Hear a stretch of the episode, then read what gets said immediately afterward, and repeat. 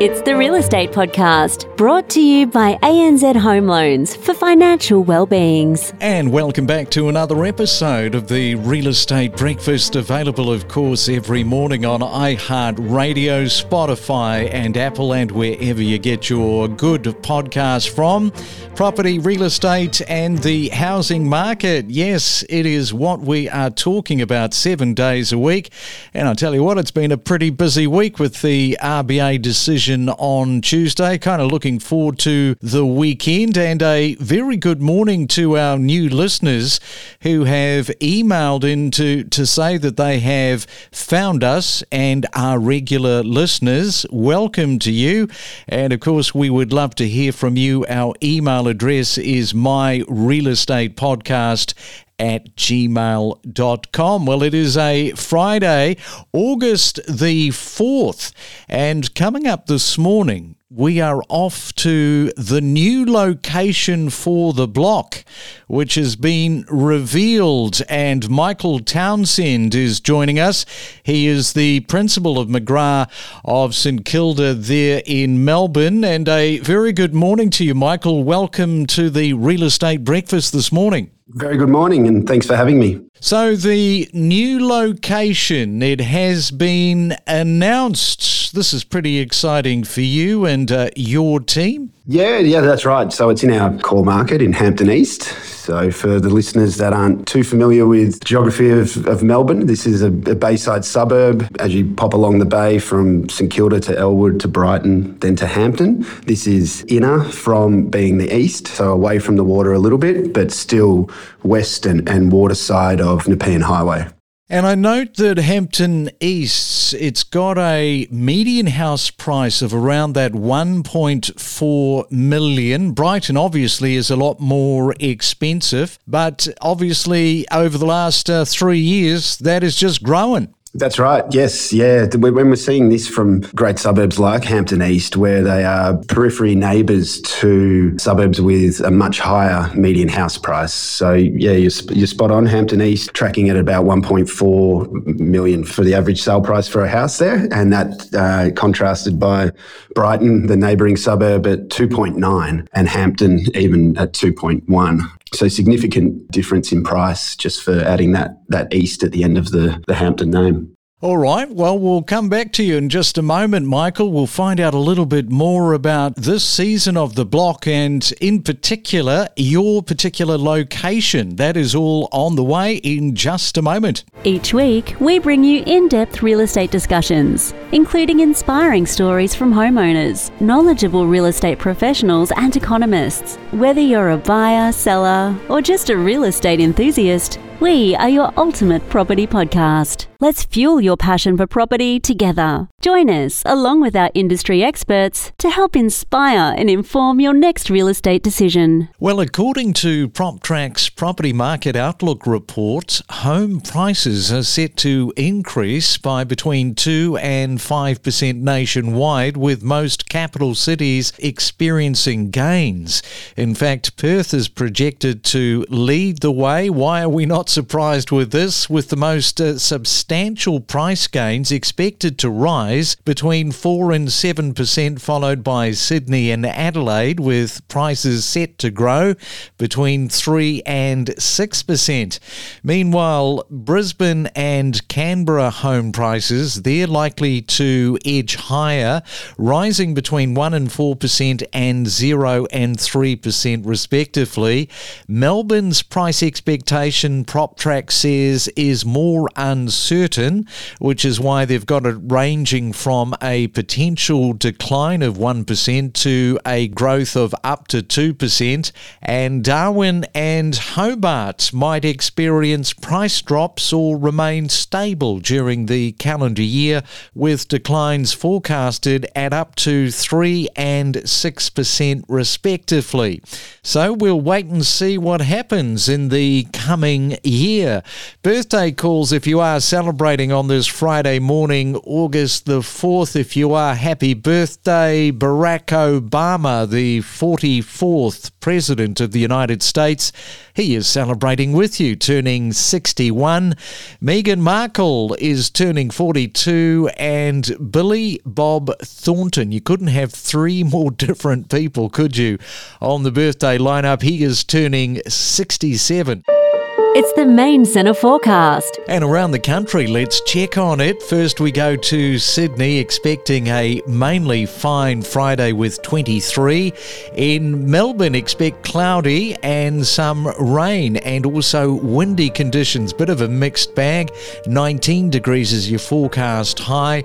Brisbane, expecting a mainly sunny day with 23. And it's even better in Perth. Beautifully blue sunshine and and 17 is your forecast high. Ready to take your real estate knowledge to the next level? So are we. It is a Friday morning. Woohoo! Another weekend just about here, and we've got Michael Townsend back with us, and we are talking about the block, the new location, Hampton East. And Michael's a little bit of a veteran. You've been on the show, what, four times in total? Yeah, that's right, Craig. Four four times. Worked really hard. I don't say lucky enough, but I worked really hard to, to win the show three out of those four four times. So two in St Kilda, uh, one in Brighton, and uh, one in Hampton. We um, skipped over the one last year in Gisborne just for proximity purposes. Pretty happy in the end that we we did that. It looked a, looked a little bit messy. It was uh, all good in the end. Now, you mentioned that it looked a little bit messy. I presume that you are alluding to the reserve, or possibly that being one of the uh, the problem areas. What do you think is likely? Because I'm going to put you on the spot here, because the auction is going to be taking place. I understand early November. The first episode is starting on Sunday for those that watch the block. What do you think it is about Hampton East and the location? Why do you think they may have chosen this particular suburb? And putting you on the spot, I want to find out what you think in early November the reserve price might be. Yeah, no, that is on the spot, but um, I'll, I'll, do my best. I feel that people bidding at the auction uh, start of November will be house buyers. Will be it won't just be the Danny Wallises and these investors that come in over the top and capitalise on depreciation schedules, which is immense for the block houses. So to put that into perspective, because it's so unusual to purchase a house with absolutely everything inside, brand new, fully furnished, um, the depreciation schedule for the last few years that I've been on it sits around one hundred and sixty to one hundred and eighty thousand dollars for the first year. That's why they've been so attractive to high net worth investors because they put a tenant in there, collect significant rent per week, something around two and a half thousand dollars a week, and then can write off that depreciation of 160 to 180 in the first year as a tax benefit. So what I'm excited about this season being, it's going to be at a different price point, which is going to make it competitive for people out there right now in the marketplace looking to purchase a home for themselves and their family. Okay, and so what do you think the reserve price might be? That's the that's the curly one. If I was a betting man, I think that with the land sizes that are there and just the high quality of these properties are finished and how much work goes into them. The contestants on this show, they paint and then they project manage. So these are all, this is not the same as what it potentially used to be, but this is all certified high spec trades that build these houses to an absolutely amazing standard. So with that all said on these land sizes, I'd imagine the reserves will be somewhere in the high two millions and potentially my understanding is one of the block houses uh, is a little bit bigger, so uh, north of 700 square metres, while the others are around about 600. For the bigger one, I'd, I'd imagine a reserve price with a three at the front. Well, that'll be interesting to see just uh, how close you are with that because November will be here before we know it.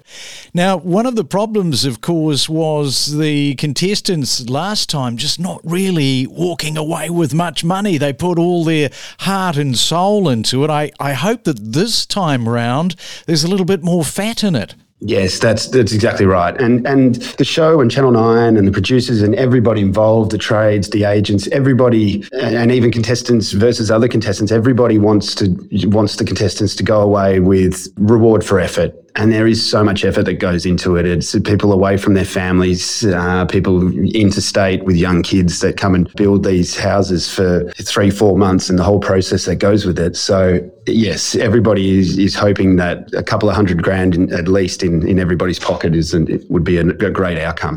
I actually don't know how the, the nuts and bolts of it work in terms of the labour, so I presume that they're getting paid right from Channel 9, the contestants. They get paid very a very small amount, almost like a commissary. So it'd be a couple of hundred bucks a day, sort of thing. It's uh, and especially for people. I remember the Gatwick for our first season in Fitzroy Street. Hayden and Sarah. Hayden had his own building business, so he had to put that on hold wow. to go on sh- to come on the show, and that that work wasn't getting done unless you've got a some long service leave um, stowed away, or you're you're in a position where you can be on pretty small small small wages for three or four months before you go back to your job, it can be a financial hit. Oh yeah, for sure. I mean, he, he may may have taken a hit in a couple of hundred thousand dollars, and he's paid for that dearly. It just kind of amazes me that they don't have a contingency budget. I would think that you know, for the amount of work that they're doing, if there was a contingency of say a minimum of twenty k, at least they know that they're walking away with it. But last season, and I think on other seasons too, very very small amount of money and it's like, why did we go through that whole process? For what? That's what I think makes the show so great because it is such a gamble and it is a, it is real estate transaction. It is a property that you know some vendors might be out there this Saturday thinking that okay, well if we could get eighty thousand dollars over our reserve, then that will really you know help us out, and the property passes in and then sells hundred thousand dollars less in in a couple of weeks later. So it is, and that's the same for the block. And I think that not having the safety net of oh well everybody's going to go home with twenty grand anyway, removing that safety safety net actually legitimizes the process even more.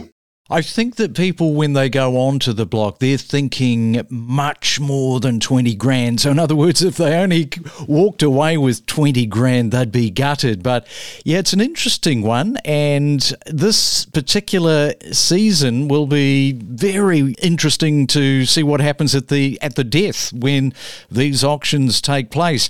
And I think you were saying to me off air that you were part of the the process, the team that won, was it a million dollars one year. That's right, yeah. So that was an interesting one as well. That was the Brighton block. Uh, so three seasons ago. So they, at the time, made the most prize money in Australian television history. Uh, we're talking sale of the century, everything else. Who wants to be a millionaire? All those ones that they, these contestants made more money than anybody else had from a TV show in Australia. So a, a bit over a million dollars plus by winning the, being the winning house, they they picked up a bonus for that as well. That was a good. Um, Good that outcome. was a good afternoon celebrations after the uh, auction, I'll tell you. I would imagine so. All right, Michael. Well, thanks for giving us a little bit of a breakdown on all of that. The block starts on Sunday. We'll revisit your prediction in November and see just where that falls. Thanks for coming on to the Real Estate Breakfast this morning. Thank you for having me. It's been great. Don't navigate the real estate market alone. Let us help guide you in the world of real estate every day. Make better informed decisions with the latest news and insights. We connect you to the best real estate information across Australia. The Real Estate Podcast.